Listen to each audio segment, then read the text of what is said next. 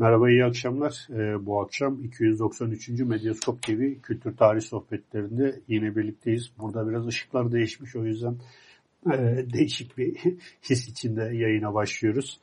E, bugün e, Alfa yayınlarından çıkmış olan Bizans Şiir Antolojisi 4. ve 15. yüzyıllar arası Bizans Şiir Antolojisi üzerine bir e, yayın yapmak istedik e, bu e, antolojiyi derleyen Doktor Siren Çelik'le birlikteyiz. Kendisi Marmara Üniversitesi'nde e, öğretim üyesi. Hocam hoş geldiniz öncelikle. Çok teşekkür ederim nazik davetiniz için. E, bu yayının size ulaşmasında bize destek olan e, babil.com'a da başlamadan bir e, teşekkür etmek istiyorum. Ve ben ilk soruyu sorması için sözü Ozan'a veriyorum. Ozan daha ben alışamadım. yakışıklı gözüküyorsun söyleyeyim yani. ben ben ışıklara alışamadım. evet. Neyse. Hocam hoş geldiniz tekrardan.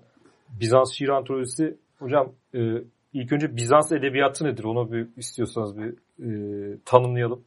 E, Bizans edebiyatına neler giriyor? E, hangi dönemleri kapsıyor? Onun üzerine bir yani Bizans edebiyatı dediğimizde 4. yüzyıldan 15. yüzyıla kadar olan genellikle Bizans İmparatorluğu'nda Yunanca yazılmış eserleri anlıyoruz. Ee, tabii özellikle 7. yüzyıla kadar imparatorluk çok kültürlü, çok dilli olduğu için Latincesi var içinde, Slavcası var, Arapçası, Süryanicesi, Ermenicesi. Bu bazen uzmanlar arasında tartışma konusu da hani sadece Yunanca mı yoksa aslında imparatorluğun sınırları içinde bütün bu dillerde yapılan üretimlerde Bizans edebiyatı yelpazesi altında olmalı mı? Ama genellikle 4. ve 15. yüzyıllar arası Yunanca yazılmış metinler. Ee, edebiyat olarak da seçkisi oldukça geniş. Ee, tarihler var, kronikler var, mektuplar, söylevler, şiirler, retorik egzersizler e, ve teolojik eserler. Ee, buradan da anlayabileceğimiz gibi günümüzün edebiyat algısından biraz daha farklı Bizans. Yani biz günümüzde bir ilahiyat eserini veya bir tarihi, kroniği belki çok edebiyat olarak nitelemeyiz. Bizim için günümüzde edebiyat şiirdir veya kurgu eserdir. Fakat Bizans'ta hemen hemen bir uçta bazı uzmanlar der ki yazılı her aslında evrak edebi bir eser sayılabilir. Çünkü bakıyorsunuz bir manastır bağış evrakında çok güzel bir otobiyografik giriş var. Ee, veya şiir şeklinde yazılmış tarihler var.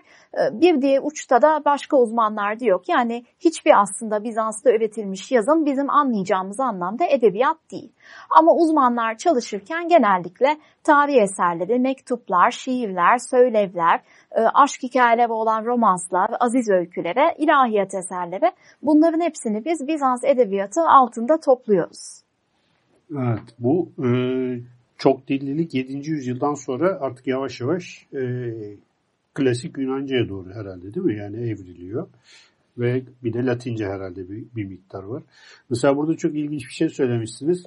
11. yüzyılda e, Sicilya'daki bir şeyde de e, bir e, metinde de Bizans edebiyatını görebiliriz. Ondan etkilenmiş. İşte ne bileyim Arabistan'daki bir şeyde yani coğrafya ve kültür aslında çok çeşitli gibi duruyor.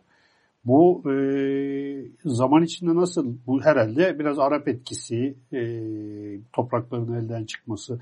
Yani biz Bizans, Bizans edebiyatını e, tanımlarken coğrafi olarak nasıl bir kıstas dil üzerinden mi kurarız yoksa e, coğrafya üzerinden mi kurarız? Nasıl kurabiliriz? Bu zor bir soru. Aslında bunun tanımı yüzyıldan yüzyıla göre de değişiyor. Bir kere 7. yüzyıl ve öncesi için bu mesela farklı dillerin sorunsalı var. Hani Bizans topraklarında Arapça yazılmış bir eser Bizans edebiyatı sayılsın mı sayılmasın mı? Ee, dolayısıyla neyin Bizans edebiyatı sayılacağı biraz uzmandan uzmana yüzyıla bakışa göre de hmm. değişiyor. Yani 15. yüzyılda mesela artık sadece başkent Konstantinopolis ve bir avuç toprak neredeyse ellerinde kalmış. Hani Anadolu'da Yunanca yazılmış eserler de giriyor mu, girmiyor mu bu tartışma konusu. Evet. Dolayısıyla aslında bu zor bir soru çünkü 4'ten 15'e kadar hem konuşulan, üretilen diller olsun hem topraklar olsun sürekli değişim halinde. Evet. Bir de tabii hocam değil mi? kendi içinde de Yunanca hem coğrafya içinde aynı dönem içinde hem de şey, çağlar içinde de farklılaşıyor. Kesinlikle ve burada Bizans edebiyatının aslında belki çok önemli bir noktasına değinmeniz lazım. Ee, genellikle Bizans'ta e, edebiyat dediğimizde günlük konuşulan Yunanca ile yazım dili olan Yunanca farklı oluyor. Mesela biz bir 12. yüzyılda da 6. yüzyılda da 15. yüzyılda da özellikle eğitimli bir yazar tarafından daha üst zümreye hitap edecek şekilde yazılmış eserler klasik Yunanca ile yazılıyor.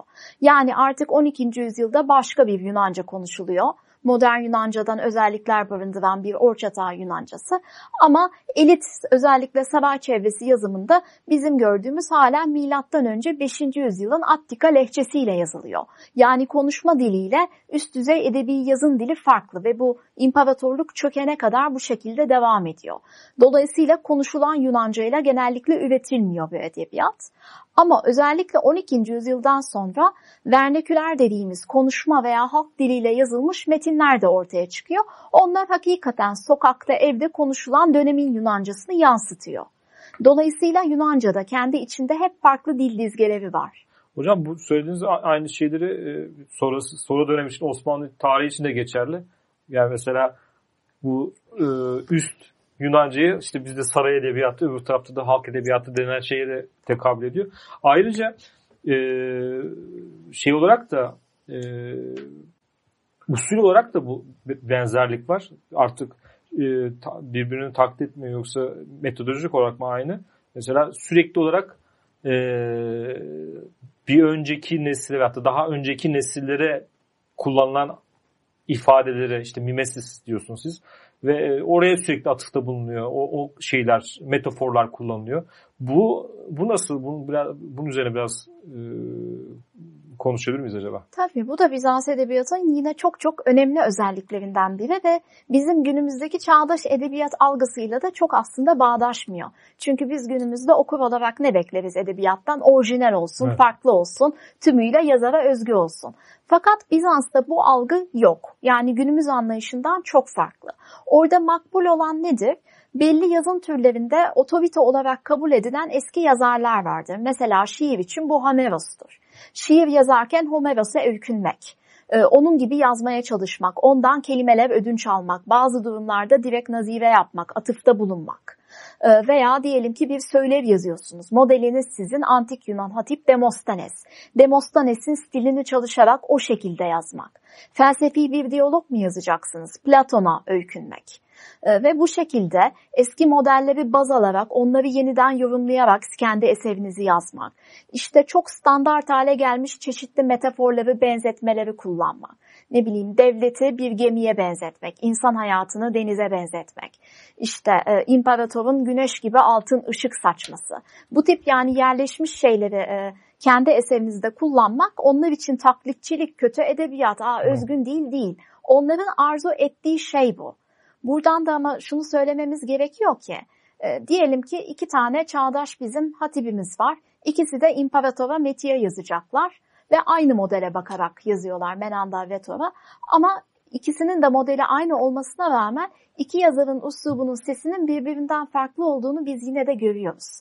Yani çünkü herkesin kendine ait bir sesi var, e, bir e, kelime dağarcığı var, bir e, ne diyelim edebi estetiği var.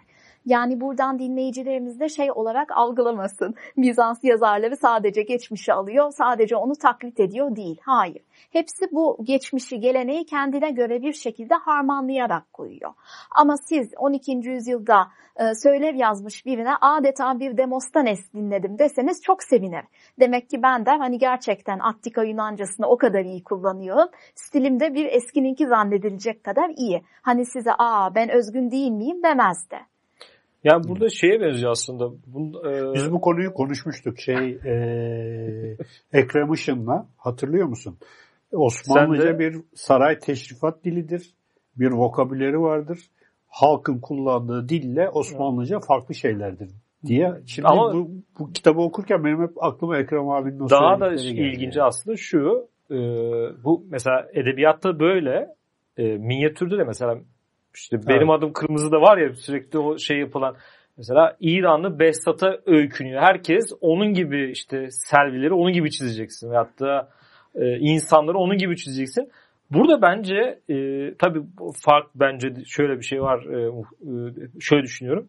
Birincisi e, bir otoriteye şey yapıyor ama felsefi olarak da sanki bir idealizm var. E, yani bir idea var. Bunu yaratan atıyorum bir Homer var. Homer şey şiirin idealini yaratmış ve o ona ulaşmaya çalışıyorsun. Behzat var. İşte e, minyatürün en iyisini onun yaptığını düşünüyorsunuz ve zaman geçtikçe de hep ona öykünüyor. İşte Ama şeyde de öyle. orada e, şey Behzat'ın atlarını yaparken son dördüncü toynağın içinde bir imza yani işte orada işte yapıyor yani. Hani Ama ona yine de orada... ancak bilen göz e, onun hangi ustanın stili olduğunu Ed, hani şey bir... Yoksa hepsi baktığın zaman aynı yani. Ama orada mükemmelliğe ulaşmış. Böyle bir şey var gibime geldi. Tabii bir e, şey bizim açımızdan şimdi baktığımız zaman sizin söylediğiniz gibi şu anda hep orijinalite arıyoruz. Hep böyle şeyi yıksın nedir klasiği yıksın var olan e, kuralları yıkıp yenisini inşa etsin diye. Ama bunda hep sürekli bir geçmişe öyküme var. Şey edebi idealizm dedim ben buna. Kendimce bir katkıda Kendimce bir katkıda Hocam şimdi bu e, bir cümleniz var. Biraz bunu e, notlarımın arasına yazmışım özellikle. Bizans Yunancası klasik ve modern Yunanca arasında sıkışmış bir ortaçağ Yunancasıdır. Burada yani ba, e, başka bir e, şeyden bahsediyoruz? Başka bir dilden mi bahsediyoruz yoksa başka başka bir lehçeden mi Başka bir dil, dil dizgesinden bahsediyoruz diyelim. Şimdi hmm. e, bir kere konuşulan Yunanca ile yazılan Yunanca genellikle ayva. Önce onu anladık. Tabi 4'ten 15'e kadar geçen bu bin küsur senede de Yunanca'da konuşulan Yunanca'da evrim geçiriyor. Bizim Orta Çağ Yunancası dediğimizde e, konuşma özellikleri bakımından hem klasik Yunanca'dan, Helenistik Yunanca'dan hem de günümüz çağdaş Yunancasından özellikler barındıran bir dil. Bunda da biz yazılı metinlerde bazen halk dili, konuşma diliyle yazılmış verneküler e, eserlerde görüyoruz. Hı hı. Yani Orta Çağ Yunancası dediğimiz bu. Ee, bunu da özellikle kitaptan şöyle vurguladım. Ee, çünkü bazen diyelim ki ilk defa Bizans çalışmalarına başlayacak bir aday diyor ki ben klasik Yunanca dersi almak istemiyorum. O bana gerekmiyor. Ben Bizans Yunancası almak istiyorum. Halbuki anlatıyorsunuz ki klasik Yunanca işin temeli. Okuyacağı eserlerin %95'i o dille yazılıyor. Bizans Yunancası da onun gramer kurallarının artık orta çağ içinde evrilmiş, kelime haznesinin değişmiş hali. Yani bu Bizans Yunancası dediğimiz hem bu verneküler metinlerin dili hem de ağırlıklı artık e, bizim sokaklarda 11. 12. yüzyılda duyduğumuz dil. Evet. Burada şey geldi benim aklıma. Homeros e, dersleri şeydeki e, Erman Hoca. O işte Homeros'u o şeyden çeviriyor işte. Yani e, antik Yunanca'dan. Hatta şimdi yakınlarda galiba çıkacak. O çeviri de bekliyoruz. Ee, bir de lehçeler var hocam. Ee, bu lehçelerle ilgili e, özellikle işte bu Attika lehçesi var. Herodot'un kullandığı bir lehçe var. Homeros'un işte bir lehçesi var. Ee, biraz bunlardan bahseder misiniz? Bunlar nasıl birbirinden ayrılıyor ve aralarındaki benzerlikler veya farklar nelerdir Bunlar üzerine konuşabilir miyiz? Bunlar işte çeşitli coğrafyalara, dönemlere veya Homeros'un döneminde olduğu gibi yazara özgü olan lehçeler. Mesela Homerik lehçe dediğimiz e, arkaik şiirde ve Homeros'ta bulunur. E, kelime dağarcığı farklıdır. İşte kelimelerin çekimi farklıdır. Dil bilgisinde minik fiillerde e, farklılıklar olur, işte zarflarda farklılıklar olur gibi. Bunu da çalışarak öğrenmeniz gerekir. Aynı şekilde mesela İyonik veya İonya lehçesi bu da Herodotos'un kullandığı bir lehçe. Alfalar genellikle ita olur gibi. Veya bazı durumda işte fiiller azıcık daha farklı şekilde çekilir. Ee, bunlar da Bizans'ta tabii e, halen bir edebi uslup olarak varlığını koruyor. Mesela 15. yüzyılda bir Lanikos Halkakondiles isimli Bizans tarihçisi var. Attika ile değil İonya üslubuyla yazıyor çünkü modeli Herodotos. Hmm. Veya bu şiir antolojisinde de örnekleri var. 14. yüzyılda yazılmış olan şiirlerde Homeros'a olan öykünme o kadar fazla ki biz Homerik kalıpta fiiller ve Homeros'tan direkt alınmış kelimeler görüyoruz. Artık bunların tabii ki 14. yüzyılda bir karşılığı yok. Evet. Hatta kitabı var. Homerosçu şairler. Evet, değil mi? Evet. Şeyden yap, Taşkent, Taşkent'ten, kağıdın, çıktı, Taşkent'ten evet. çıkmıştı. Hocam burada e, belki de biraz da şeyden bahsetmek gerekiyor herhalde. E, siz şey olarak da şikayette bulunuyorsunuz, bir eleştiri olarak da bulunuyorsunuz. Hep bu metinleri, şiirleri özellikle e, tarihsel olarak, tarihsel bir veri olarak kullanılıyor. E, bir edebi metin olarak düşünülmüyor. E, biz şimdi şey kısmına bakalım, biraz daha kültür tarihi kısmına bakalım. Tarihsellik kısmı neler var şiirlerde bizim? Burada antolojide toparladığınız şiirlerde e, şey olarak, tarihsel olarak nasıl referanslar var? Valla neler yok ki diyebilirim. ee, insan hayatına dair ne arıyorsanız hepsinin şiirde karşılığını bulmak mümkün. Mesela tarihsellik, e, kültür tarihi bağlamında konuşacak olursak Bizanslıların ekfrasis dediği bir betimleme var. Bu bazen vezin şeklinde, şiir şeklinde oluyor. Ayasofya betimlemesi var. Günümüze ulaşmamış olan Kutsal Havariler Kilisesi'nin betimlemesi var. Şehirdeki meydanların, sütunların betimlemeleri, çeşitli başka yapıların, ikonaların, Justinianus'un inşa ettirdiği Sangavrus Köprüsü'nün yine şiirleri var. Onun dışında imparatorun zaferini kutlayan askeri şiirler, imparatorlara yazılmış metiyeler, anonim hicivler, e, teolojik dini şiirler, ilahiler, aşk şiirleri, mizahi şiirler işte, atla e, arabasında kaza yapan yarışçıyı anlatıyor mesela bir şiir hipodromda Sultanahmet Meydanı'nda nasıl düşmüş. Günlük hayatı anlatıyor işte sokakta konuşulan diller, bir manastırda balıklar ve zengin deniz e, ürünleriyle dolu bir sofra. Dolayısıyla aslında çok zengin bir yelpazeden bahsediyoruz ve doğru şekilde kullanmayı bilirseniz de tarihçiler için tabii bu muazzam bir külliyat. Edebi olarak da tabii.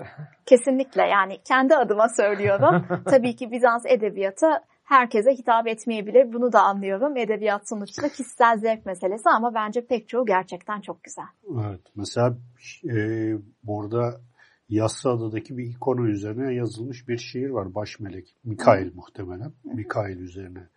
Bir Mikail ikonosu olsa gerek. Şimdi mesela e, İstanbul adaları ile ilgili e, elimizde çok az şey var. Olan zaten Yassıada ile ilgili hiçbir şey neredeyse yok.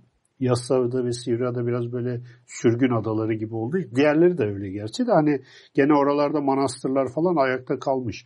Mesela Yassıada'daki bir ikona üzerine bir şiir üzerinden aslında baya bir kültür e, tarihinde bir e, şey yapılabilir. E, yani ben biraz İstanbul tarihine meraklıyım yani okuyorum, yazıyorum vesaire. Bizans döneminde hani şey yapmaya çalışıyorum. Burada e, özellikle mesela sizin bu iki tane şiir çok dikkatimi çekti. E, bir tanesi işte bu e, 380 değil mi? Yani şey, 380, 380 yılındaki o meşhur e, konsül o konsülle ilgili e, pat, patrik seçilen e, İstanbul'un patrikhane olarak tanındığı o meşhur konsül ve e, orada patrik seçilen insanın yazdığı bir şiir. Mesela o şiir e, aslında çok kritik bir dönüm noktasını tarif eden bir şey. Siz de herhalde onun aslında tamamını değil bir kısmını şey yapmışsınız. Hı hı. Bu açıdan baktığımız zaman yani e, İstanbul tarihinde bir takım boşlukları bu edebi metinler doldurabilir diyebilir miyiz? Veya buna benzer ne gibi başka örnekler var? Bu. Kesinlikle diyebiliriz ama tabii şu var elimizdeki hem tarihi hem edebi bir metin olduğu için hani düzgün bir analizle yapılması lazım. Hani evet. söylediklerini diğer kaynaklarla mukayese etmek, eleştirel yaklaşmak gerekiyor. Mesela Ekümenik Konsil için orada Nazianzos'u Gregorius şairimizin adı bu. Diyor ki batıdaki tüm psikoposlar da geldi diyor. Daha hani büyük gözüksün diye konsil halbuki aslında gelmediğini biliyoruz. Ama bu şekilde yaklaşarak elbette yani pek çok şey hakkında ne diyelim araştırmamıza bize faydalı olabilir. Yapılar hakkında, ikonalar hakkında, söylediğiniz gibi dini, teolojik meselelerle ilgili ve şehir hayatıyla da ilgili. Hipodromdaki yarışlar, sokakta konuşulan diller, işte tüketilen balıklar. Yani aslında evet e, çok zengin bir malzeme sunar İstanbul çalışmak isteyene. Evet. Bazı böyle politik hicivler de var. Mesela İmparator Konstantin Monomakos'a burada bir giydirmiş yani şiirde e, şair. Bu Monomakos'un hikayesi de hani çok bilinir şeyde Ayasofya'nın üst katında e, şeyi vardır. E, Irene sanıyorum karısının adı. Yanlış hatırlamıyorsam. Onunla beraber Zoe. bir e, efendim? Zoe. Ha, Zoe. Zoe ile birlikte Irene öbür şeydi. E, yan yanaydı onlar. Burada mesela ne diyor? Sahipsin zaten beyazlığa ne ihtiyacın var incilere? Yani Yalnız bu... şey diyeceğim küçük bir parantez açayım. Başka hiciv şiirlerimiz var da o aslında bir metiye. Öyle mi? Yani imparatora sahipsin Öyle beyazlığa. İnciye ne ihtiyacın var? Ten beyazlığı o dönemin ideal güzelliğidir. Hmm. Yani imparatora kendince iltifat etmiş. Ha, o kadar zengin... beyazsın, o kadar güzelsin ki hani incile ve altın süslere bile ihtiyacın yok. Senin hem fiziki görünüşün hem erdemin e, onları diyor gereksiz kılıyor. Evet. Ama mesela ilk başta birinci e, Anastasios hakkında hicivler var. O bayağı diyor cimri, aç gözlü, kötü imparator senin yüzünden dünya çöktü. Pro, Prokopius var ya böyle Bizans'ın gizli tarihi. Orada böyle bayağı hani pejoratiftir. Mesela şey e, onu da konuşmuştuk. Bu Zeuxipsos hamamı ile ilgili o şiirde e, 6. yüzyıl herhalde değil mi? 6. yüzyılda yani aslında baya böyle pagan heykellerin olduğu e, bir e, hamam e, ve cimnazyum kompleksi. Demek ki buradan şunu anlıyoruz. Yani demek ki işte e, Justinianus zamanında şehirde baya böyle bir e, pagan heykeller, pagan e, semboller varmış. Ama Justinianus'un kendisi, Theodosius, Justinianus bunlar gerçekten sofu adamlar yani. E, dinen e, bayağı koyu Hristiyan diyebileceğimiz adamlar. Ama bir yandan da şey, şehrin hayatında o paganizm çok görünebilir bir şeymiş. Çünkü hep eski 4. yüzyıldan kalan mesela bu Zevksipos hamamında müthiş bir antik heykel koleksiyonu varmış. İşte mitolojik figürler, tanrılar, tanrıçalar, önemli e, Yunan devlet adamları, hatipler. Evet hepsi gayet pagan tabii ki. Ama 4. yüzyıldan kaldığı için orada güzel bir heykel grubu olarak durmuş. Evet toplumumuz artık çok ağırlıklı Hristiyan, imparatorlar Hristiyanlığın savunucusu ama duruyor. Heykel geleneği de mesela e, Çemberli Taş'ta Konstantinos Forumundaki sütunun üstündeki Büyük Konstantinos heykeli 12. yüzyıla kadar kalıyor. Ama artık 12. yüzyılda bir fırtınayla devrildiği zaman yerine haç koyuyorlar dönemin imparatoru Yeter bu kadar Apollon'a baktığımız evet, diyorlar. Evet heykel yapma. O he, mesela geleneği de biz giderek giderek giderek e, unutulmaya yüz tuttuğunu görüyoruz. Yani bir 13. yüzyıla geldiğinizde imparatorun kendi heykelini yaptırması çok daha nadir ve mesela artık pagan figürler veya nü olmak çok daha nadir rastlanan bir durum. Ama 6. yüzyılda Zevksipos hamamında o güzel koleksiyon duruyor. Evet. Hocam peki burada şairler var. Yani şiir varsa şairler de var. Bunların e, kimliklerini biliyor muyuz? Yani toplumun hangi kesimine aitler? işte şeyler mi, elitler mi yoksa halktan insanlar mı? Böyle bir bilginiz var mı? Var tabii. Yani bazı şiirlerimiz elbette ki anonim. Onları ancak belki dil dizgesine bakarak tahmin edebiliriz. Eğitim seviyesine nasıl bir yerden gelmiş olabilir. Ama şimdi bir de Bizans'ta şairlik diyebileceğimiz bir meslek yok. Hı. Bu insanların pek çoğunun nasıl diyelim bir ana meşgalesi var e, kitaptaki biyografilere de bakacak olursak bazıları Nazianzoslu Gregorius gibi neredeyse patrik olmuş. Çok üst düzey ruhbanlar. Hmm. Bazı durumda imparatorlar. Mesela sonuna doğru benim de çalışmış olduğum İmparator 2. Manuel Palaiologos var. E, ve bazı durum bakıyoruz önemli devlet adamları. E, bazı durumda askeri liderler veya e, saraya entelektüel açıdan mensup olan insanlar, dönemin ileri gelen filozofları, retorik kitabet ustaları veya hocaları. E, dolayısıyla hani e, şair diyebileceğimiz bir meslek yok. Genellikle özellikle bu Attika Yunancasıyla daha yüksek dizgede yazılmış şiirlerin hepsinin elit çevreden çıktığını görüyoruz. E, ya gerçekten zaten yüksek bir zümrede doğup yetişmiş insanlar bunlar veya bir şekilde çok iyi düzeyde bir eğitime sahip olup o çevreye dahil olmuşlar. Evet. Bu mesela Palaiologoslar dönemi ile diyelim e, Komnenoslar dönemi arasında bir e, üslup ve stil farkı var mı? Yani bu çünkü İstanbul kaybediliyor vesaire o aralarda böyle bir e, boşluklar vesaire oluyor. Hiç öyle o açıdan bir farklılık gördünüz mü? Ee, Yok şey ben de görmedim. Uzmanlar da genellikle görmüyor. Mesela Panaitos Agapitos isimli ünlü bir Bizans filoloğu var. O diyor ki mesela 1204 bir kırılma noktası değil.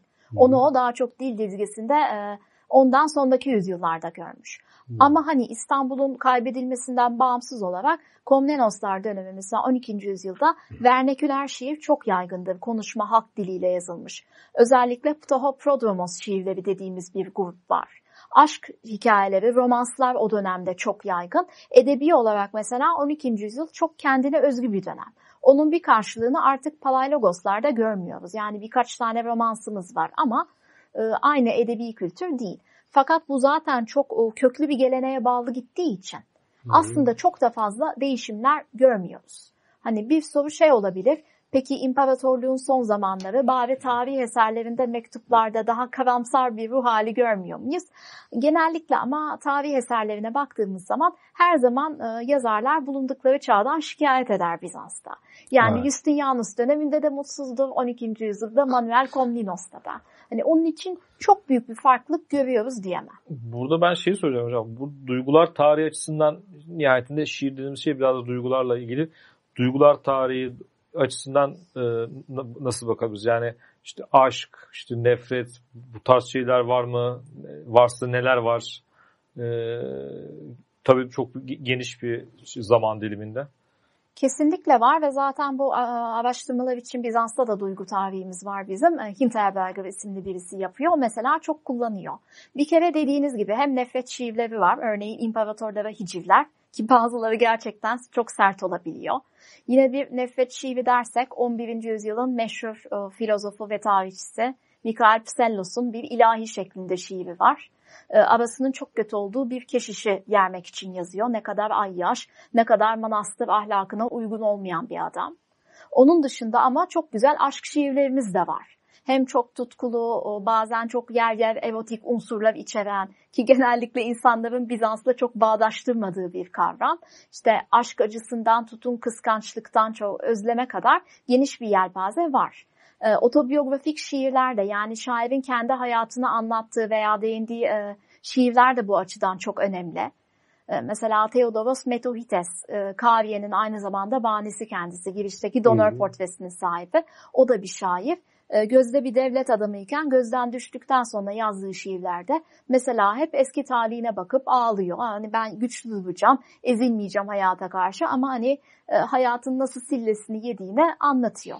E, dolayısıyla evet yine edebi metin olduğunu da göz önünde bulundurup hani öyle çalışırsak duygu tarihi için de tabii yani çok zengin malzemesi var. Burada tabii şey yapmak lazım herhalde biraz da böyle o dönem Anadolu'suyla işte herhalde 14. 13. 14. yüzyılda mukayeseli şeyler de yapılabilir. Daha çok çalıştıkça. Ee, Tabii ki. Türkiye ben an... mesela e, orada aklıma gelen soruyu sen bir giriş yapmış oldun. hani e, genellikle bu halk şiiri dediğimiz şeyin temelleri ya Batı'da Dante on, işte 13. yüzyılda e, Anadolu'da Yunus Emre'dir değil mi? Yani o işte o da aşağı yukarı 13. yüzyıl falan. Ama siz diyorsunuz ki e, Bizans'ta bu biraz daha erken bir dönemde e, biraz böyle halk diliyle e, şeyler başlamış. Bu açıdan belki de e, Bizans şiiri hani daha sonra kendisinden sonra gelecek olan hem Latince hem işte Anadolu'daki e, bizim şiir geleneğimizde de belki bir şey yapmış olabilir yani hani bir yol açmış da olabilir diye de belki düşünebiliriz. Çünkü bütün bunlar aslında yani bir milli dil inşası sırasında o daha sonra yavaş yavaş milli dil e, ulus, ulus, uluslaşma yani erken uluslaşma diyebiliriz belki. E, daha sonra işte belki yani ilerideki işte e, Yunani e, kültürün şey yapmasında da gelişmesinde de bir şey olabilir. Belki de işte e, hani bu halk diliyle yazma hikayesi Bizanslı şairlerin işte e, bu teşrifat eski Yunanca'dan sıyrılıp yavaş yavaş e, gündelik dille yazmaları onların da yolunu açmış olabilir diye ben yani bu konuşmalar sırasında aklıma geleni söylemiş olayım. Tabii ilginç bir konu ama bu arada şunu da vurgulamak lazım. Tamam 12. yüzyıl Mesafta Hoprodromos şiirleri evet halk diliyle yazılıyor ama yine saray zümresine hitaben yazılıyor. İmparatora ve çevresine. Veya meşhur bir Digenis Akritis destanımız var. Bir uç beynin hikayesi ki hmm. Türkçe'ye de iki defa çevrildi. Bu mesela verneküler konuşma halk diliyle yazılmış. Onun da yine muhatabı biraz eğitimli elit zümre. Hı Peki hocam bu şeylerde filan okunan böyle uzun metinler filan var mı? İşte e, topluluklar içinde okunan e, işte şeyde var olan mesela işte Dede Korkut hikayeleri gibi bu tarz metinler var mı şeyde Bizans şiirinde? Yani şey için soruyorum böyle bir mukayese var mı? Çünkü nihayetinde bu insanlar beraber yaşıyorlar. Yani e, karşılıklı yaşıyorlar. Böyle etki, etkileşim var mı onu merak ettim de. Şimdi şu var zaten Bizans edebiyatının çoğu aslında sesle okunmak üzere Evet. yazılmış bir e, edebiyat. Yani saray zümresinde de bir şiir yazıldığı zaman parşömene yazıp imparatora vermiyorlar. O genellikle bir törende sesli olarak icra ediliyor. Aynı şekilde söylevler. Hatta mektuplar bile bizim tiyatronun adını verdiğimiz minik böyle edebi toplantılar oluyor. Mesela siz ben Cengiz Bey toplanıyoruz. Bir dördüncü kişi geliyor bize. Bana diyor X kişisinden gelmiş mektubu sizinle paylaşıyorum. Okuyor. Bizler alkışlıyoruz. Stili hakkında yorum yapıyoruz. Veya bir söyle. Bir şiir çok beğenirsek ya dinleyip ezberliyoruz ya kendimiz için bir nüshasını çıkarıyoruz. Dolayısıyla zaten Bizans edebiyatının çok büyük kısmı e, sesli icra için yazılmış. Ve hatta bazı durumda çok uzun söylevleri birkaç kişi kendi arasında paylaşıyor veya gün atlayarak yapabiliyorlar. Ya şey gibi aslında Homer e, e, destanları gibi onların hepsi zaten şeyde böyle ateş etrafında kör kör şairin okumasıyla. Ama mesela Digenis Akrites destanı içinden Bizans vernaküler edebiyatında en çok uzmanların çalıştığı metinlerden biri. Halen üstünde çok tartışma var. Hani tam olarak nasıl ortaya çıktı? Muhtemelen sözel aktarım yollarıyla e, meydana geldiği düşünülüyor. Yani ağızdan ağza, kulaktan kulağa bir şekilde aktarıldı. Ama özellikle halk nezdinde yazılan şiirlerin, ne bileyim şarkıların çok yazılı karşılığı olmadığı için bunu görmekte zor. Yani muhakkak ki bir Bizans köyünde de kendi kendine mani söyleyen de vardı, şiir yazan da vardı. Ama bu bir yazıya geçmediyse hani günümüze ulaşması, bizim çalışmamız çok zor oluyor. Burada şeyi soracağım. Yazıya geçmesi deyince metinler e, nereler yani metinler metin olarak karşımıza çıkan şeyler işte e, kitap parşömen mi, rulo mu ve e, şey olarak nerede? Arşiv hangi e, nerelerde karşılaşıyorsunuz e, metinlerle? Çok böyle bilmediğim zaman olduğu için çok daha iyi. Rica ederim. Ama çok önemli bir konu. Yani bir defa bizim böyle bir Osmanlı arşivleri gibi bir Bizans arşivimiz Evet, yok. Zaten farklı bir dönem çalışıyoruz. Ama şöyle e, erken yüzyıllarda mesela Mısır'da papirüse yazılmış eserler de var. Rulolar halinde var. Ama yüzyıllar ilerledikçe giderek el yazması dediğimiz eski kitapları biz görüyoruz. Bunlar tabii günümüzdeki kitap gibi değil. En ucuzu, en hani özensiz hazırlanmışı, düşük kaliteden hazırlanmış olanı bile çok çok pahalı objeler. Dolayısıyla bunlar yine sarayda, kiliselerde, manastırlarda, özel kütüphanelerde veya zengin insanların evinde bulunuyor. Yani tırnak içinde sıradan diyeceğimiz bir 13. yüzyıl Bizans'ın evinde böyle minik bir kütüphane köşesi yok. Bu metinler nasıl oluşuyor peki? Diyelim ki şiirler, bir şairimiz var. Kendi hayattayken bunları bir el yazması haline getirebilir. Seçer işte bunu koyalım, bunu koymayalım, bu ondan önce gelsin. Ve bu el yazmasını ya kendi yazar ya da bir yazmanı hazırlatır. Ve bu şekilde teknik olarak yayınlanmış olur. Bu e, el yazması elden ele de dolaşabilir. Siz alırsınız, okursunuz, kendinize kopya ettirirsiniz. Cengiz Bey okur gibi. Daha sonraki yüzyıllarda da bu popüler olursa başka yazmanlar da bunu kopyalar. Veya bazı durumda şairin vefatından sonra yakın çevresi bu işi yapıyor. Tabii sırf şiir olması şart da değil. Bizans yazarları genellikle pek çok türde e, eser veriyor. Diyorlar ki işte tamam biz Demetrios Kidones'in mesela işlerini toplayalım, işte söylevlerini toplayalım, mektuplarına anısı kalsın, el yazmasına aktarılıyor.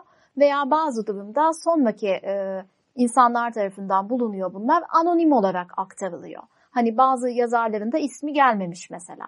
E, Dolayısıyla bu şekilde gerçekleşiyor.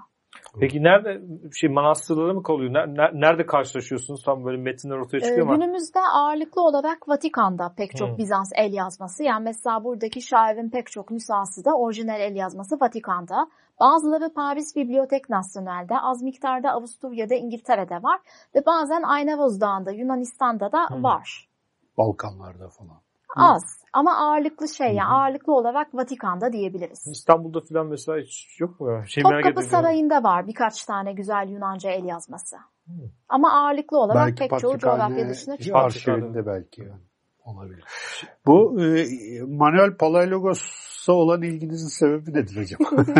Siz çünkü bununla ilgili bir de e, Evet. yayınınız var. İkinci Manuel Palaiologos. İlginç de bir dönem. Çünkü hani e, tam Yıldırım Beyazıt'ın İstanbul'u kuşatıp işte o sırada Timur saldırınca mecburen kuşatmayı kaldırdı. Neredeyse de ele geçirecek yani. Bayağı bir zorluyor yani. Hani e, Timur gelmese İstanbul'u Yıldırım Beyazıt fethetti diyeceğiz belki de o noktada. Mesela burada e, kendisinin e, Kadı Burhanettin'le karşılaşması vesaire bunları şey yapmışsınız. İşte bir takım böyle bir Pers'le karşılaşmalar diye metinleri var. Yani ilginç bir e, entelektüel kişi e, de var. Biraz Palaylogoslardan da bahsederim. Rahmet, rahmetliden kitap, bahsederim. Kitap tercüme ediliyor mu? E, Manuel Palaylogos Evet. kitabı yok. Yani daha ben hiçbir fikrim yok bu konu hakkında. Hani Güzel. bazı tasavvurlar oluyor ama daha duymadım. Nerede, o Cambridge'den. Nereden çıktı? Cambridge University Press'ten çıktı. İki sene oldu. 2021 çıkmış. Doktora teziniz miydi o? Doktora tezimin bayağı genişletilmiş, düzeltilmiş hali. o, o zaman bir an önce basılması için burada kulis yapalım. Çok güzel olur aslında. İsteyenler var. Ee, özellikle Türk Bizans uzmanlarından çevirse bence de güzel olabilir. Ayrıca tercüme edilirse e, onun üzerine ayrı bir program yaparız ama siz buyurun. Ama ben Evet. her zaman seve seve ikinci manuel üstünde konuşurum. Ya beni ikinci manuele çeken özellik sizin de fark ettiğiniz gibi önemli bir entelektüel ve yazar olması. Ee, Ben çünkü lisans yıllarımdan beri Bizans edebiyatına çok ilgi duyuyordum. Ee, İlk olarak çevirdiğim eserlerin arasında Manuel'in İngiltere'den yazdığı bir de mektubu vardı. Çünkü Yıldırım Beyazıt İstanbul'u abluka altına alınca 8 sene Manuel bazı mahiyetindekilerle birlikte bir Avrupa turuna çıkıyor. Çeşitli İtalya şehirleri ve Fransa, Hmm. İngiltere. Neredeyse 4 sene kalıyor. Ee, Yardım talebinde başarısız oluyor ama Timur zaten Ankara Savaşı'nda e, Yıldırım Beyazıt'ı yenince Manuel'e de dönüş yolu açılmış oluyor. Çok mutlu olmuş. Bununla ilgili hatta şükür duası da yazmış. Hı hı. Dolayısıyla beni esas Manuel'e çeken şey yazarlığı oldu. Çok üretken bir yazar. Mektuplar var, söylevler var, onun da şiirleri var. Ee, işte çok sayıda ilahiyat eseri var, felsefi eseri var ve pek çoğu çalışılmamıştı. Onun dışında çok ilginç bir imparator. Dediğiniz gibi çok çalkantılı bir dönemde yaşamış. Kendi ailesi arasında iç savaşlar görüyor. Babası, kardeşi, yeğeni arasında pek çok tat kavgası oluyor. Prensken gidiyor Selanik şehrini Osmanlılara karşı savunacağım derken kaybediyor. Ee, Üç defa Osmanlılar tarafından Konstantinopolis abluka altına alınıyor. Avrupa seyahatinde bulunuyor. Çok renkli bir hayat hikayesi var. Evet. Bir de bu işte Anadolu'da e, bazı entelektüel lerle işte dönemin şeyleriyle karşılaşması var. Evet, o da Bunlar çok ilginç çok ilginç. bilgiler. Çünkü Hı hı. 1390'larda artık Bizans Osmanlı'nın vasalı diyebileceğimiz bir konumda. Hı. Yani Osmanlı padişahı Bizans imparatorundan hem vergi alıyor haraç hem de hani yanıma gel ve benimle birlikte savaş dediği zaman Bizans imparatoru gelmek zorunda. Yıldırım Beyazıt da Anadolu beyliklerine karşı bir sefer düzenliyor ve nihai e, hedefi de Kadı Burhanettin Devleti. Manuel de onun yanına tahta yeni çıkmışken tıpış tıpış gidiyor E, ve birlikte Osmanlı ordusunun yanında e, kendisi çatışmalara katılıyor. Ordu kışı geçirmek için Ankara'ya çekildiğinde de Manuel burada bir müderris tarafından konuk ediliyor. Bu kişinin kim olduğunu bilmiyoruz. Çeşitli teoriler var. Şemsettin Fenavi veya Hacı Bayram Veli olabilir mi diye. Manuel daha sonra bir Pers ile Diyalog isimli bir eser yazıyor. Pers'ten kasti de Türk. Çünkü. Attika lehçesi kullandıkları için halen Osmanlılara Pers demek makbul. Hristiyanlık ve İslam hakkında bir sohbet bu ve İslamiyet üstüne uzun bir eser yazıyor. Diyalog şeklinde kurgulanmış. Ee, Osmanlıların günlük hayatına dair de ilginç anekdotlarını da aktarıyor.